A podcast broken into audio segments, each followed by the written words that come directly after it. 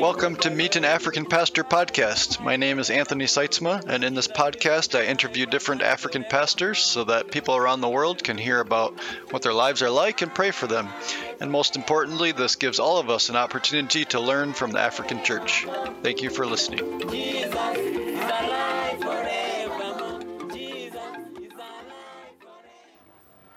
Welcome again to the podcast. Today I'm with my friend Moses Odel, and he's going to share his testimony about how God has worked in his life and some of the, the key events. Um, so it's good to be with you, Moses. Thank you for being here and, and talking. Mm-hmm. And Moses is from Uganda, but he can share more specifically uh, where he's from. So yeah, before we get into the, your your whole background and story, tell us a little bit about who you are today and where you're located. Um, uh, it's a pleasure to be uh, here with you, Anthony. Um, my name is Moses Odel, and um, I come from the eastern part of Uganda in a small town called Soroti, and um, I my village is uh, 19 kilometers uh, southwest of uh, Soroti town. I am the firstborn of six children um, and I am, and I'm also uh, son to a former priest, a pastor of the Anglican Church, and uh, I am married to one wife. I have two daughters, and um, I'm also a pastor. I was just ordained uh, last year in uh, uh, October in 2022 and uh, we passed out uh, with another another family at, at uh, northern Uganda in another small town called Gulu, um, which is well known for where the LRA uh, rebels in the northern region of Uganda uh, have had launched an attack on the current government of the President Yoweri Museveni, and um, we pastor a church, a Baptist church, mm-hmm. that is uh, located next to Gulu um, University, uh, university that uh, is um, uh, about 4,000, 5,000 students uh, large. And um, it's an exciting journey. What's the name of the church? The church is uh, University Community Church. Okay. Mm-hmm. So today we decided that it'd be interesting to hear Moses' testimony uh, and, and, hear about how God has been working in his life and some of the interesting events. And then maybe in the future we'll do another podcast together on a specific topic. So, Moses, I think we can go all the way back and start with your birth, and uh, you can take it from there. I'll jump in as you're sharing, but you can you can go ahead and, and begin your story. Right. I was born on the 3rd of January, I believe that was a Wednesday, um, in 1979. And um, I was born in a hospital called Ngora in another town where my father was a priest in the east, mm. in, in, in Teso region, where my district is. And um, right after I was born, of course, being an Anglican uh, family, I was prepared, my parents prepared for my baptism. Mm. But just before my baptism, uh, rebels, if you like to call them, or thugs, uh, attacked our, our, family. And uh, they, in the, in the dead of the night, they, they carried me away. And my name was meant to be Simon Peter. Okay. Uh, Odel Simon Peter, after my cousin brother. Um, but when that incident happened, on the day of my baptism, my my dad told the testimony. I was carried by these thugs and they threw me about four kilometers away. Mm. But the maid was following me. Uh, our homemaid was following me, and my dad and mom had run away. Everyone at home had scattered away because of the gunshots and uh, the looting that was going on. And so the maid found me. I was crying at around 3 a.m. in the morning, as my mother recalls. And um, she took me back home, and then I had to to be fed that morning. There was a uh, a cousin's wife, an elder cousin of mine, uh, who was a young man then who was married and uh, had just also had a child, and so she nursed me for a few hours before my mother took over to, to, to feed me. Well, she fed me. Why do you think they would abduct you only to throw you down? I really have no idea. I think it was just divine intervention Mm. um, because they intentionally had come to kill my father Oh. and but also to loot and uh, but somebody just before they came uh, i think warned my dad. And so as my dad began to run away then he had gunshots uh, they were quite close at home. And so on the day of my baptism my father as i said told a testimony of what to- uh, happened to the bishop uh, the bishop geresom ilukor then. He's now departed. And um, the bishop said, "Now this boy, this baby can no longer be named Simon Peter. Mm. This is Moses, Okay. because his story is exactly Mm. mirroring the, the, the, story of Moses in the Bible." And so then I was um, I was baptized so You look like a Moses more than Simon Peter. that's because I know you as Moses. Okay, that's an interesting beginning to your life. What Yeah. happened after that? Of course, I grew up as a, a young man. I was uh, healthy for the most part, but uh, as I grew up, I became sickly, and I, my father brought me to northern Uganda, where I am actually now, Okay. as a young man, as a, a, a you know, I think five years or six years old or, or thereabout, uh, to seek medical attention at uh, a hospital in Gulu called Lacor Hospital and then um, at that time it was operated by Italians Mm. because it's a, a Catholic hospital. And then uh, he took me again to another missionary hospital in a place called Kalongo, Mm. also in northern Uganda, but in Lira, not in Gulu. That is south of Gulu. Um, and then again, he took me to another area where he had served as a missionary priest in northeast of Uganda, which is Karamoja sub-region, Mm. which is predominantly warrior uh, region.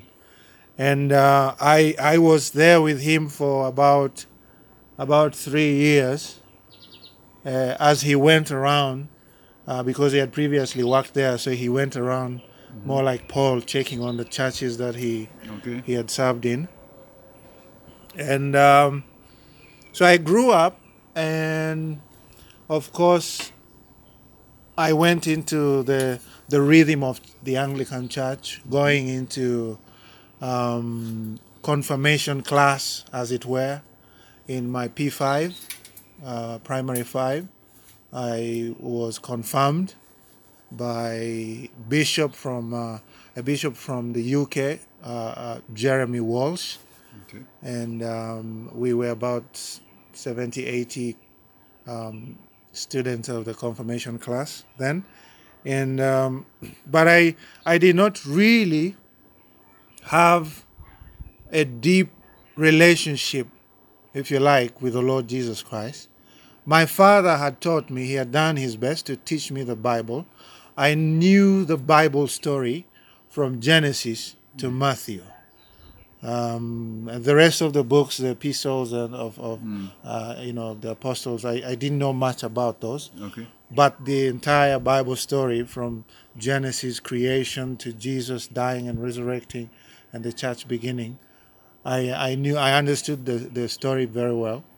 And it, it's kind of built a foundation for me um, for later years uh, when I discovered the Lord. And I I got born again. Um, I think I, I, bought, I got born again in 1991 in my primary seven uh, after the what we call in Uganda primary leaving examination, the PLE, Okay. where you, you graduate out of the primary school uh, and you get a certificate for that. So as I was waiting for my certificate, I, I fell sick, and then I had to go to Kampala. And so while I was in Kampala, that is when the doctors discovered that I had a, a cardiac or heart disease.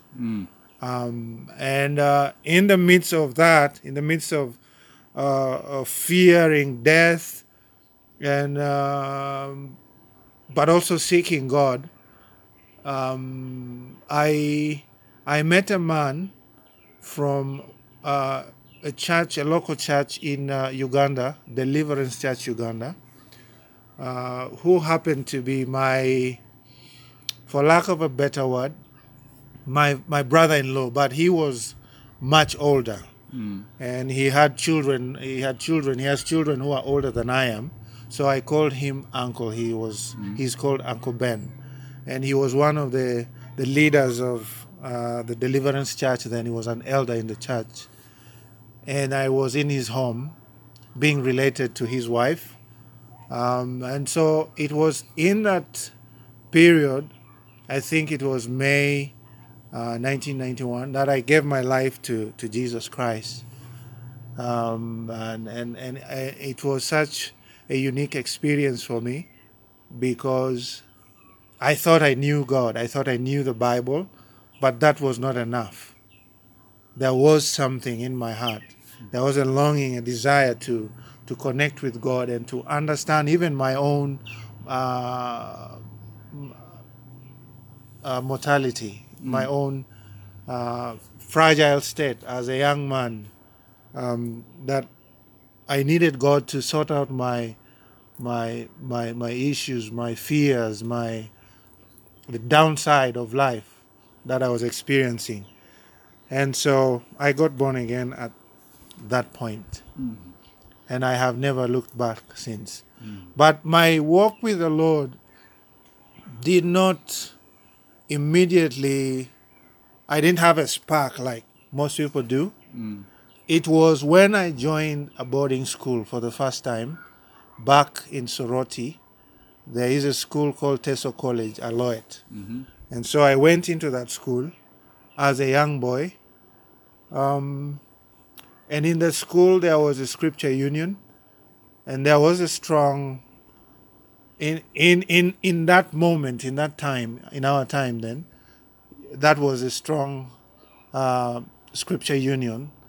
And it helped me to, to, to form my spiritual um, anchors and my faith in the Lord. But it also, as a school, as a boarding school, I was away from home. In those days, there was no mobile phone. There was no, you know, you, you would have to be at school for four months uh, or three and a half months, depending on which uh, term or, uh, if you like, semester that was. And um, you had to depend on yourself. I had to be independent and yet sickly at the same time. Um, S- same with the heart problem. Yes, the heart problem. But at least at that time, uh, we knew that it was a heart problem. Now, the dilemma was there was no heart hospital in Uganda then. Um, many people died of heart disease without even knowing that it was heart disease. It was a time of insurgency. In fact, I studied with rebels. I remember cleaning guns for um, rebels in, in who were also students in our class, in our school. Some of them were in senior three, some of them were in senior. So we shared the dormitories, and There's been a, a number of violent conflicts in Uganda, Hmm. and maybe other people outside of Uganda may not understand. So when you say the insurgency, which which conflict are you referring to? Okay, so there was um, in 1986 the current government came in forcefully. They were a rebel outfit, and they dislodged the the, the government of President uh, Milton Obote in 1986. So when I went to school in 1992 um, in Teso College, there was, um, in a sense, in my tribe, the Teso tribe, they are initially predominantly pastoralist, uh, a pastoralist group, the Nilo Hamites. And uh, they come off from Ethiopia. They they have uh, so many other connected tribes uh, right along from Ethiopia, south of Ethiopia, up to eastern Uganda and western Kenya. And for those of you who are familiar with tribes like the Turkana, uh, the Maasai, uh, the, the, the Karamojong, the Dodoth, the, the Jie, mm-hmm. and other tribes in, uh, in South Sudan, that's the entire group. And so these are pastoralists, these are shepherds, mm. these are people who took care of cows, sheep, and, and goats, and, and chickens, and, and, you know, turkeys and ducks, and all sorts of livestock. And we were a very wealthy community because in my culture, in my, at that time, a poor person had a hundred livestock of cattle. That was considered a poor person. My mm. own father had about 7,000 cattle, mm. according to him. And he was the clan head of our clan. Yeah. And at that time, we had about 18 clans, but now they've increased. Uh, so when this government came into power, they employed um, an, what they called uh, scorched earth um, policy, a military policy, where they they looted, they raped, they killed, they took away the wealth of the region, and um, our community suffered the most because at that time Teso was the food basket of Uganda. Mm. And also at that time when the British had just left, okay, when the British were here, Teso, the Teso tribe, was well known for two things. They were good at teaching, and then they were good at administration. They were men of integrity. They were considered people who were faithful with money, uh, with policy, with law, and uh, so they were the administrators of the country. And so the rest of the country perhaps saw them as traitors to the British. And so when this government came, and of course the leader of this government is from the southwest region, which borders Rwanda, um, when he came, uh, they employed, as I say, the the, earth, the the scorched earth policy. So they wiped out all the wealth in the east and in the north. And um, they did that under the guise and, uh, and, and accusing the sister tribe of the Teso, which is the Karamojong tribe, which are also pastoralists. Of course, the Karamojong do have raids. They, they, they raid other communities or they raid themselves. And so later on, the Karamojong also came to raid the Teso region. But the initial raids, the, the two uh, most drastic and uh, you know, bad raids in Teso were done by the government. They took all the wealth, they took all the food, they took all the cattle. And so, in just the blink of an eye, a community that was independent, that was food secure, that was wealthy, um, became very poor, impoverished, and had nothing to live on.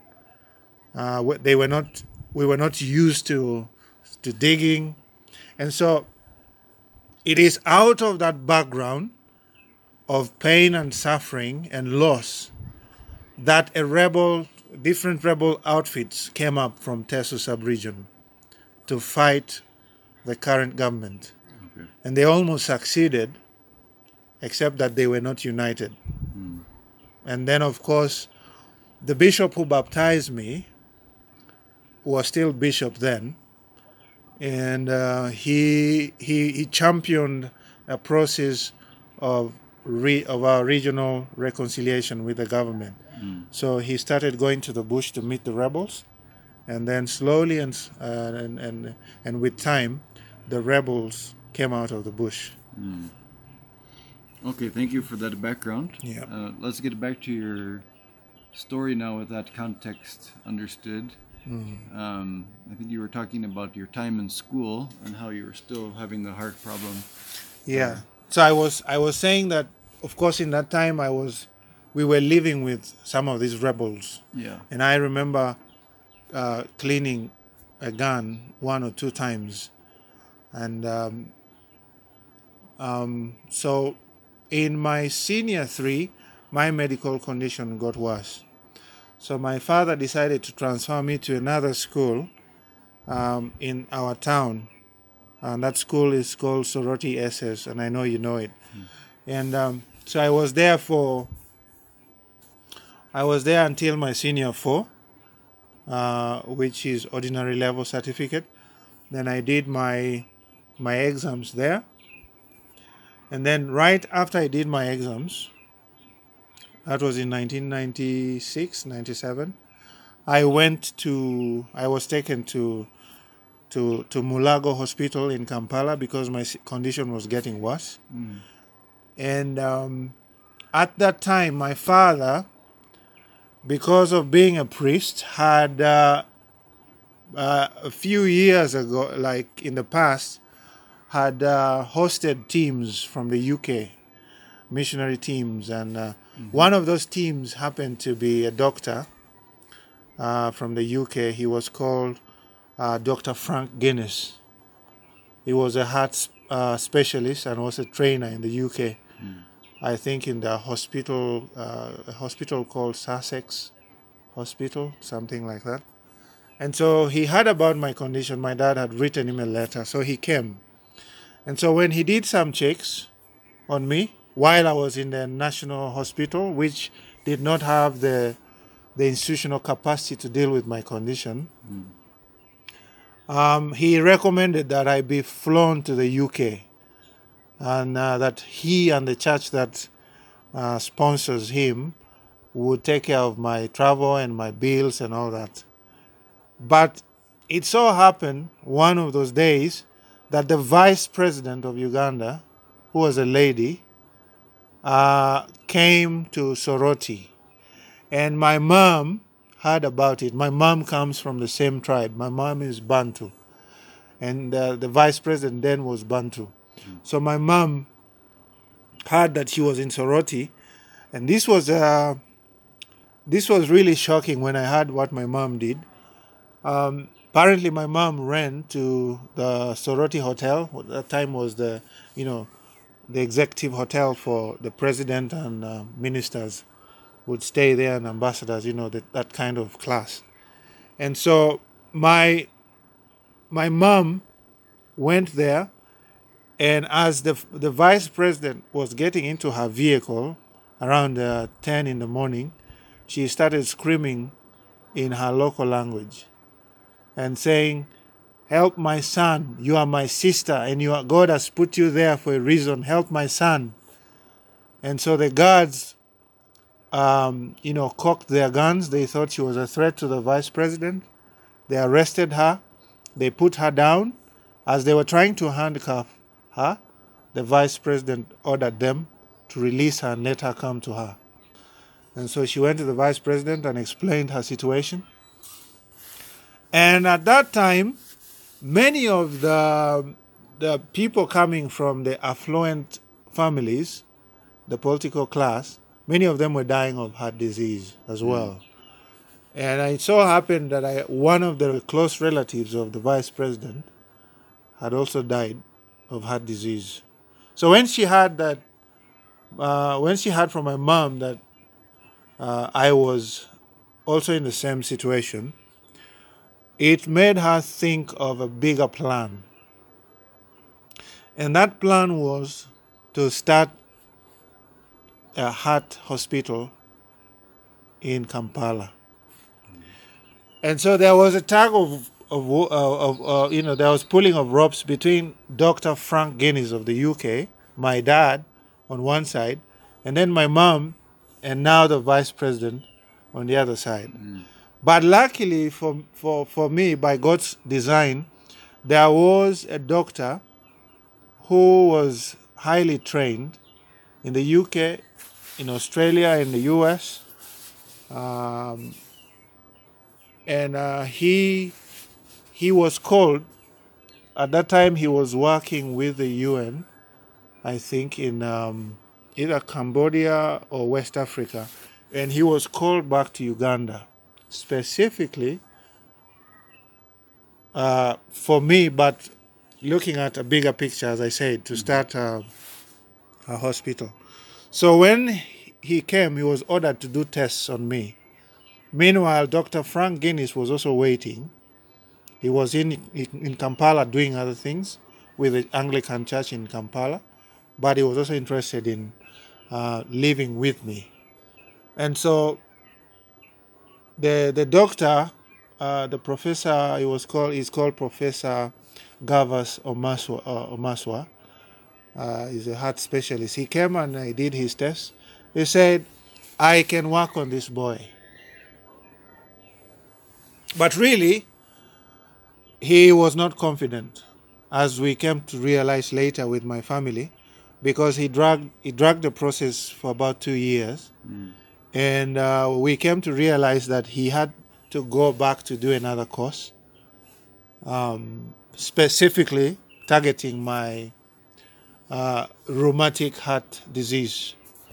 Um, and so, long story short, the government began to assemble a few apparatus, a few tools to, to work with, uh, designed for specifically my condition, like you know the ECG machine, the echo machine, yeah. and all these kinds of machines to enable them to do open heart surgery. Mm.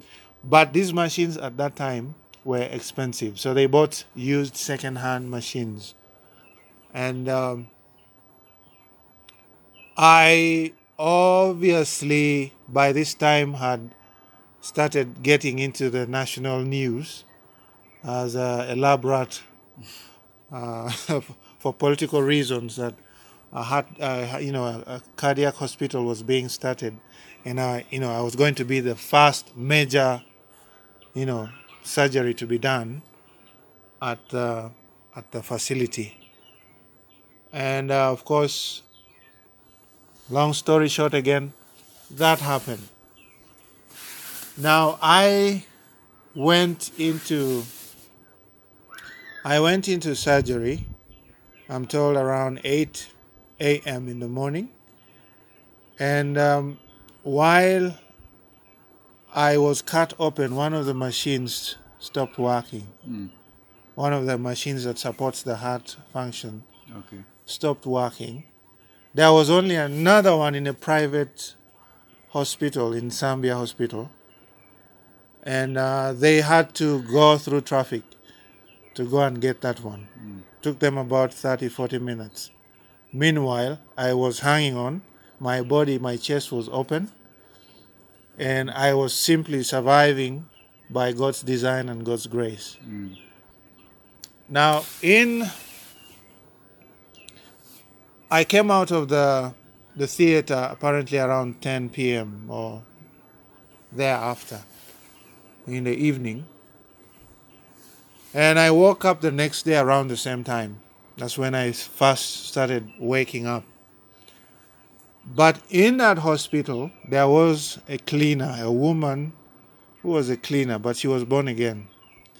And so she used to come to pray with me on my bedside before the the surgery. And she kept telling me, assuring me, you're going to, God is going to heal you. God is going to be with you. God is going to touch you. You are going to be a testimony uh, to this nation. God is going to use you to bless many others. And I didn't know what that meant at that time.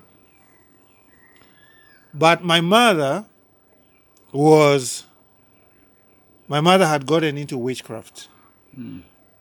because of my condition she had uh, again coming from a yeah, my mother comes from Roman Catholic background, okay. and so she she went back to her old ways, and uh, she went deep into witchcraft at that time, and uh, to the extent that she was she was uh, she was easily and frequently demon possessed by whatever spirits came from their region.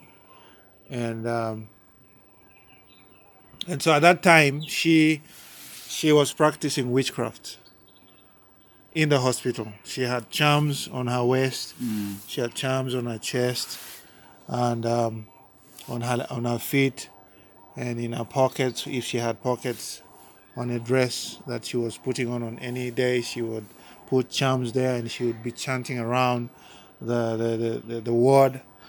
And uh, one of those days, this uh, cleaner, after the surgery, came to her.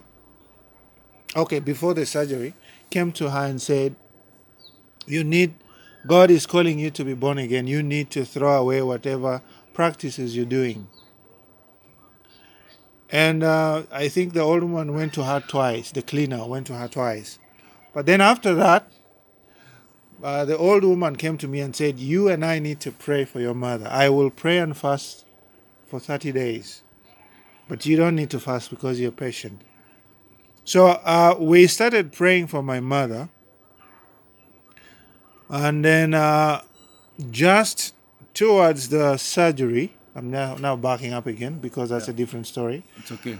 Um, my my mother had a voice, just like you're hearing my voice. She literally had a voice come to her and say, Oliver, what you have on your waist is trash to me. You need to throw it. I am the God of Abraham, Isaac, and Israel. You need to serve me. I am calling you to serve me. Something like that. And she looked around, she didn't see anyone. She thought it was someone pranking her. And then it happened again the second time. And uh, when it happened the second time, God put the fear of God in her.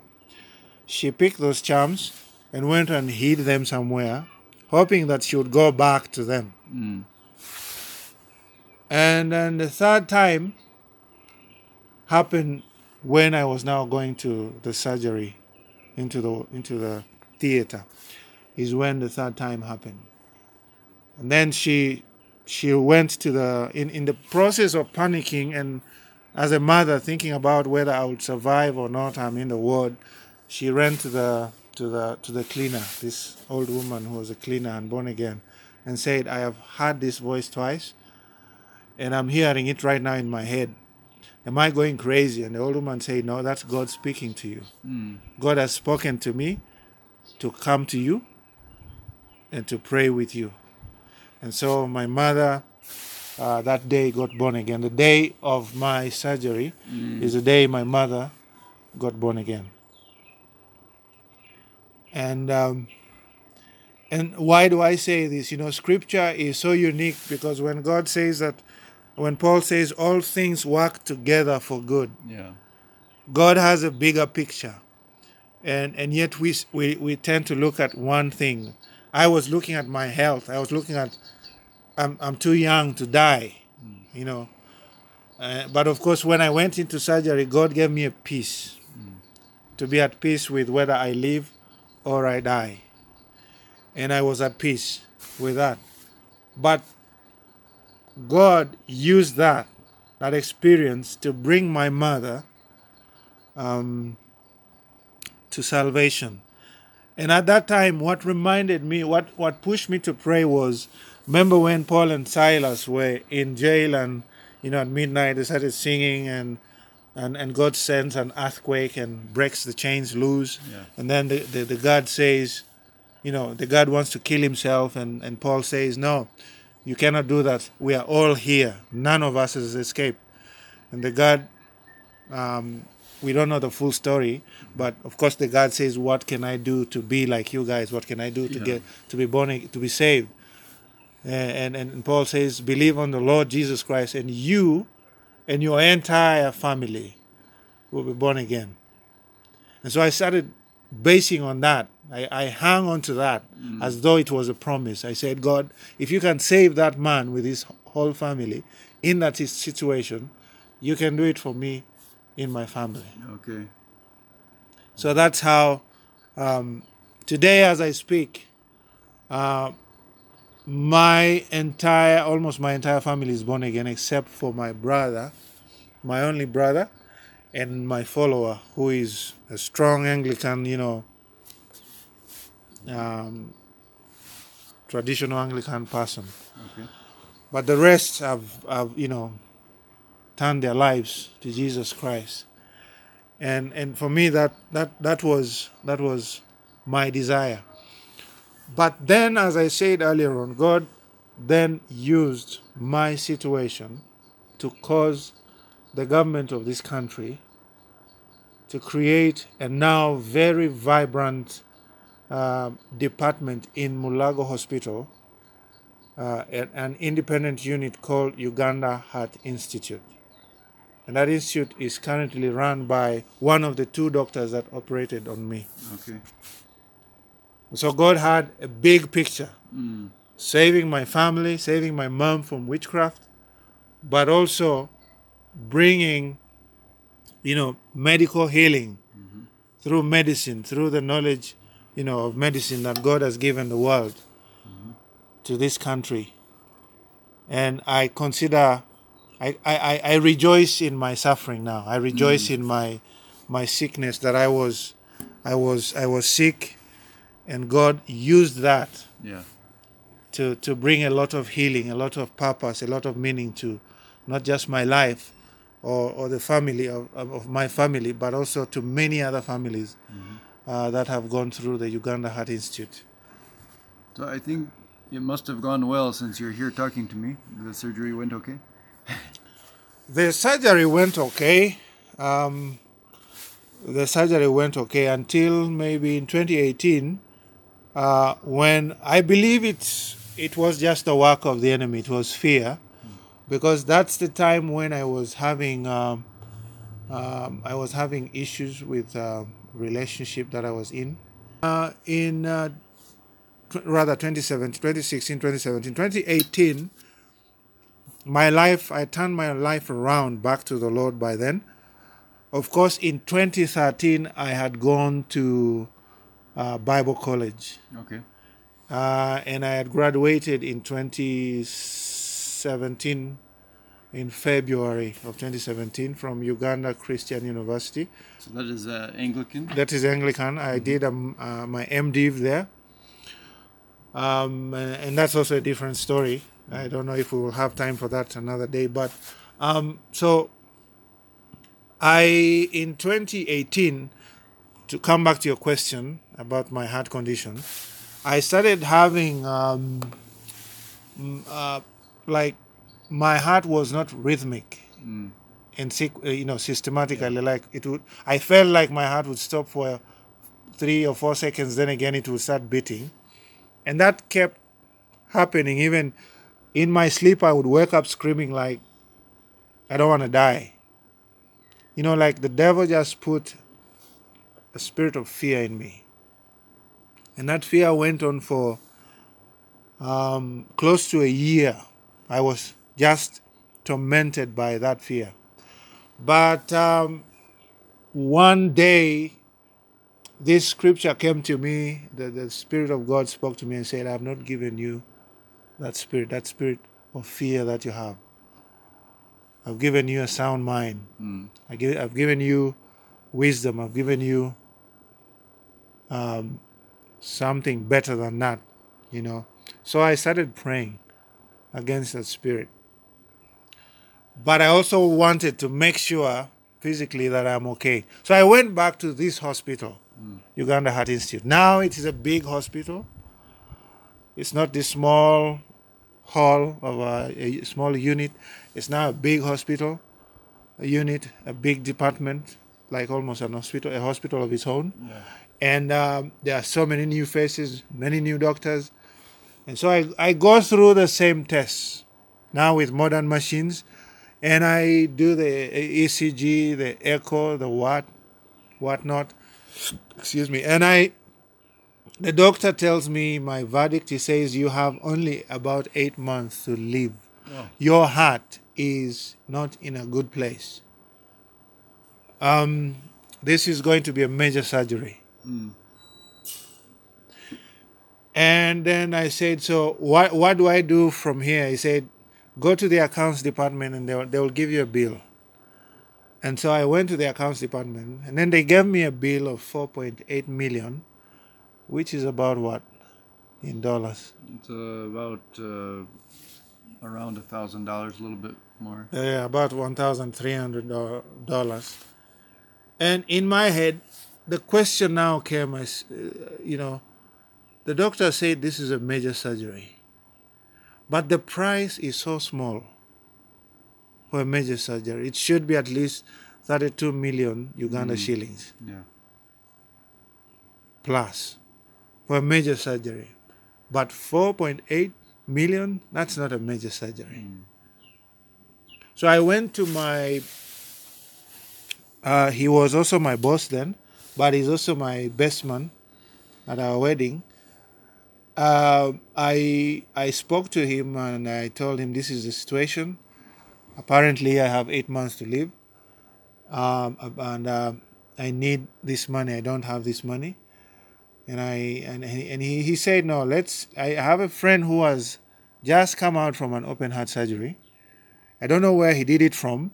Let's consult him. So we went to Entebbe with him, and we consulted this gentleman. He happened to be from my hometown, and I knew his my my my family uh, uh, knew their family, and uh, we talked a bit. And he's like, "No, don't go to, don't do it in Uganda. The Heart Institute that you knew is no longer, you know, the Heart Institute. Unfortunately, that that is there today. It's it's now about money. It's it's really not about the quality of work, and you might find that you might just have a very small issue with your heart that probably just needs tablets or some injections, and they are you know putting you on on the table to cut you open again, and that can endanger your life. You might not make it. So he said he did his open heart surgery in India. And so that now brought another dilemma for me. I had I had a, I have a passport. I had a passport then, uh, thanks to the previous works I had done uh, with an organization called Christian Aid UK. I was working for uh, orphans and vulnerable children. So I had that access to uh, to to a passport. I had a passport, but I didn't have the money for an air ticket. So I started praying uh, in 20 um, in 2018, and um, my prayers continued for up to about uh, February 2019. I got a call from I was in Kampala then working. I got a call from that was now about four months. Remember, I have eight months to live. Yeah, yeah. So this is now for about four months uh, from seeing the doctor, and uh, the I got a phone call from a friend uh, whom you know, Rudy, uh, f- uh, who is a pastor in in Soroti as well, married to an American, and he he told me there were three of them him, um, his wife, and Karen, who is now my my wife, and um, another in, and the Indian friend of theirs, who is now my very good Indian friend, uh, uh, uh, owner of a supermarket chain in in my t- hometown, in Soroti. And uh, I got a call from them, from four of them. It was a loudspeaker, and they said, um, Moses, do you have a passport? That was the question I was asked. I said, Yes. I said, What's the problem? What's the matter? Said, Would you like to go to India with us? And I was shocked because I didn't have money for an air ticket to India. I, I- so I said, Yes, but I don't really have the money for that. They said, You don't have to worry about any money we will cover the air ticket. The Indian guy said he would cover the air ticket or something like that. I just hung up the phone and I started crying and I said, Lord, thank you. Mm. You've opened the door for me to go to India. And Lord, I, I, now I need money for whatever medical things I might do in India. And I still yet don't have much money. At that time, I think I had only maybe 500,000 in my account uh, which is like um, what 150 dollars, and uh, and uh, so we. Long story short, for lack of time, um, my air ticket was processed. Three days later, I got an email with my air ticket and a visa, and two weeks later, I was on a plane to India. We went specifically to to this Indian's Indian friend's place because he's uh, he's one of the daughters. Uh, his brother's daughter was getting married, and of course, in Indi- in in part of Gujarat in India, if you and I are brothers and um, you have children and I have children, we would switch one of the children. So you take maybe the firstborn, uh, my firstborn, and I'll take your firstborn to raise as my own child. So Situ had raised this daughter of his brother, and so he was considered like the father of the child. So he had to go there to celebrate. He was being honored as the father of this girl. And so he was excited to, to take some of his friends from Soroti for that. So we went particularly for that. And uh, of course, the cultural marriages in India can take up to about two weeks. Yeah. Uh, so we were there for um, three weeks plus a few days. And uh, so after the marriage, after the marriage event, I popped a question to my friend Situ now, my host. I told him because I, I didn't know Karen, you know, I, I had known her but not that well, but I knew her. She was my friend, but I couldn't ask for that. Uh, so I, I asked Situ, I said, I have this issue. Do you think I can see a doctor? And I just have only this amount of money in my pocket. I have a hundred and something dollars. Can I can I see? And so Situ was almost to tears. He said, My brother's wife just came out of this surgery last year, open heart surgery. And the doctor this week is around. You know? So my brother will take you tomorrow to see the doctor. So I went the next day with Situ's brother to see the doctor. Again, they do, did the same, you know. I explained my situation. I gave him the Ugandan uh, diagnosis, uh, the documents, and he read through them. And then he did his his investigation, and then released us for a few hours. And we went back around. We were there around eleven. We went back around four, five when we were called to go back. And uh, we we got there, and he just sat sat me down and is in in in in, in their Indian accent. It doesn't know much English. He just said, "Mojesh," for Moses. You are very okay. Nothing wrong. Mm. Very okay. Only little cholesterol. Mm. Nothing wrong. And we were in a state where you cannot mention the name Jesus. You cannot scream. You know, you cannot say hallelujah.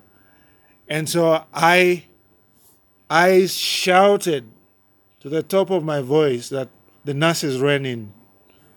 And I was just glorifying God on my knees and weeping and hmm. and you know with such joy and I said, Wow, God has healed me yet again. Hmm.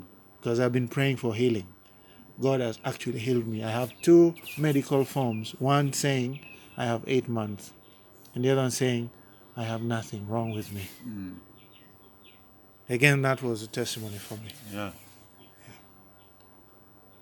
And um, so while there, I had no thoughts. Completely, Anthony. I had no thoughts of proposing to anyone. I just went there. My main reason for going there was medical Yeah. reasons. Yeah. I just went along because these guys were going for, and I, I because I had only now two more months, and then I would be you know gone out of this. Uh, so in that moment, I started hearing God speak to me about this woman Karen Mm. and proposing to her. But I had again another fear. I have I have never really asked a girl So I didn't know how to ask her. Yeah. So I went on Google and I went to YouTube. and I said, How do you propose to a girl, to a white girl or something like that? But we went, uh, uh, we went to the south of India at that time for a rest away from the, you know, from the marriage and all this pomp we went to a place called Diu. Uh, it was a it was a fort that was, I think, a, a Portuguese fort. It was built as a, a, base, a military base, where you could launch cannons, and there were cannons around that um, um, around around the sea encamp uh, escarpment. Is it? Where they had built their their Yeah. their base and armory and stuff like that. And there were a lot of tourists who were there in that moment when we were visiting, when we were, you know, touring the place. And I kept feeling my heart being pushed, and I knew that it was the Holy Spirit really, like my heart was getting, I don't know, for lack of a better word, like it was being hardened or uh, pushed or whatever you can call it, but like an unction to propose to this lady. And meanwhile, I had placed a lot of fleeces before, which I'm not going to talk about now. fleeces, Lord, if this is the one you really want me to be with, because I don't want to make another mistake, Yeah. Yeah. you know, After what you went through. after what I went through. I don't want to make another mistake. I'm not in rush. And um, so I, I made a fleece. This was my last fleece. There were over 70 people who were not guided by a tour guide. They were mostly families and uh, different youth and what. And we were in one part of a pier. And I made a fleece. I said, Lord, if this really is you pushing my heart to propose, and you want us to get married, you want me to propose to this lady, show me the, the final sign, the real one, that I will know that you are the one I know her. She's a good friend. I know her character. I know her. Uh, you know, she loves the Lord. She's, uh, you know, a strong believer. I've been to her house a few times.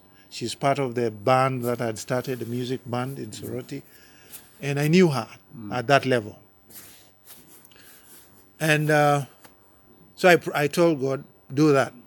And so the Lord did something amazing to me. He honored the fleece.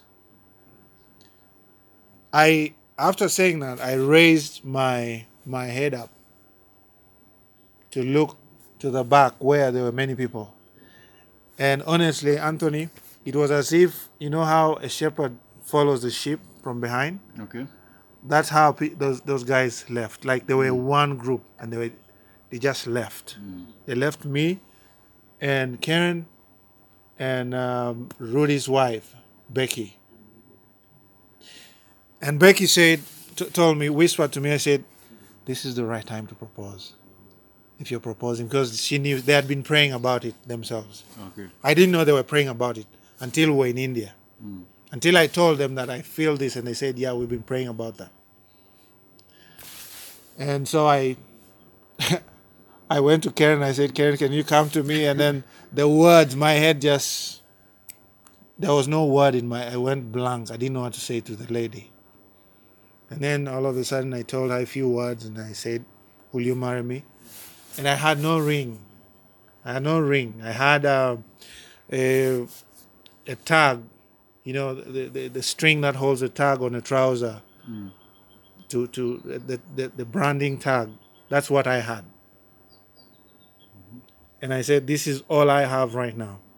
I had bought rings, but this is all I have. I forgot them in the what in the hotel, and that's how bad it was. Cause that was not in my mind mm. at all. I proposed to her, and she started crying, and Becky started crying, and she said yes. Hmm. That was another miracle. And now you're here And now I'm here. with her. I'm here with her married. Yes. Many miracles Many miracles throughout your life. throughout my life. And the main theme really is that God God uses, whether it is our pain, Mhm. our joy, our experiences, whether they are so ugly as divorce, or ugly as falling into sexual sin, or painful like sickness, Yeah. God uses anything and everything for His own purpose, according to the counsel of His will. Yes. And He does that so that we might be drawn to Him, we might come to Him in awe. And, and looking back now, I see how my steps were ordered by the Lord, Yeah. even when I was unfaithful, even when I walked in sin. You know, God, God, God, God, God did that. Even when I went prodigal, God was waiting to love me Mm. and to use me. And like I said, I got ordained in October last year. Mhm. And that's something I'd written off. Because in the Anglican church, when you, you know, get divorced, then you're done. Yeah. And I, I had practically written that off. I said, Lord, if it's your will, you call me. Not not I have said yes and, and the door is closed. Mm. Now if it's your will, you, you, you call me and, and that also happened like a miracle because at that time I was doing a short course in Gulu. I was doing a mechanical course. I just wanted to have some mechanics knowledge mm-hmm. about how the car operates and simple things that I can deal with. Mm-hmm. And so I was under a vehicle being trained in the garage in the school. And then a call comes from Pastor Jimmy of University Community Church, where I pastor with, I mean, the, the pastor I pastor with now. And he says, Could you come to the gate? I need to talk to you. There is a very urgent matter. And I go to the gate, mm-hmm. and we were preparing to, to go to Kampala for a workshop with him. And he says, We have prayed for eight years since the church started for another elder. And from the day you guys came to our church, the Spirit of God has been telling us that it's you, it's mm. you, it's you. But we were taking our time because we wanted to, you know, mm. to confirm that it's you. But last night, the Spirit of God spoke to us so strongly that you should join us into ministry. Mm-hmm. I was full of grease in my hands. I was in an overall. and, and that's how I got called into mm. ministry. It was such a humbling experience for But I think, uh, from what I know of you, you were already engaged in ministry of many kinds Yes. before that. Yes. but maybe that was how you were called to uh, ordained ministry, Ordained as, ministry. A, as, as a pastor. But Yes. I just think it's good for the listeners to know you were Yes. doing ministry for many years in- Yes. in, I've many been. different ways. Yes. Yeah. Most, I think we're about out of time. Yes. But I want to affirm that it's beautiful to see how God has been at work in your life. Yeah. And I love what you said about God is working through all things Mm-hmm.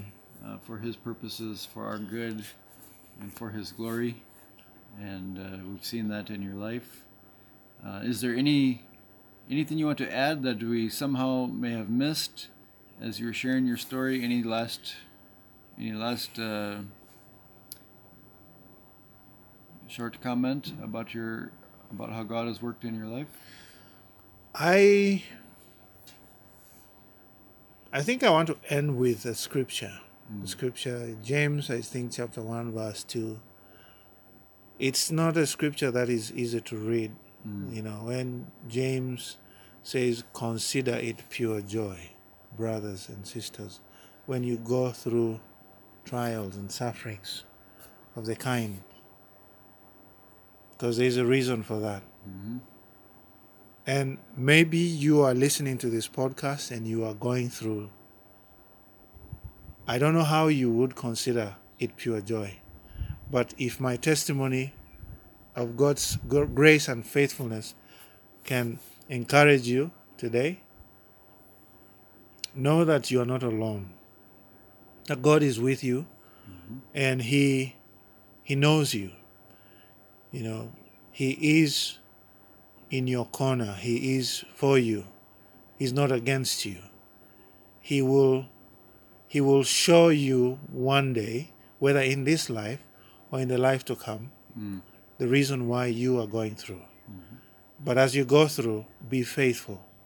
Trust in the Lord with all your heart. Lean on Him. Do not depart from the Lord. Let the Lord be your anchor. Let God be your, your, your foundation, your firm foundation. Let Him be your vision. Let Him be everything. Give Him everything that you can give. Give Him every last breath. Give Him every last punch, every last, you know. We were climbing the, the rock today, and I, I almost gave up at some point. But I asked myself, why would I give up midway? When the top is just here, let me go and finish it. And I did finish it. And that speaks again to me. And I hope it speaks to you. Finish the course, run the race. It is hard. Our call is not a call of comfort. Most of the time, it's a call of, you know, pain and struggle. But it's an honorable call. It's a call to holiness and righteousness. It's a call to be like Jesus. Mm. And we can never be like Jesus without going through what Jesus himself went through. Even though he did that for us, we too, as disciples, in one way or the other, should be ready when he calls to follow suit. Amen to that. That's a great way to close. Let's stop there. Uh, friends who are listening, please uh, pray for Moses and his ministry at the church. And we thank you for hearing his story. Moses, thank you for sharing all those things, a lot of personal things, but it's, it's good for us and will help us to grow in our faith. Thank you. Thank you for having me here, Anthony. Thank you. God bless.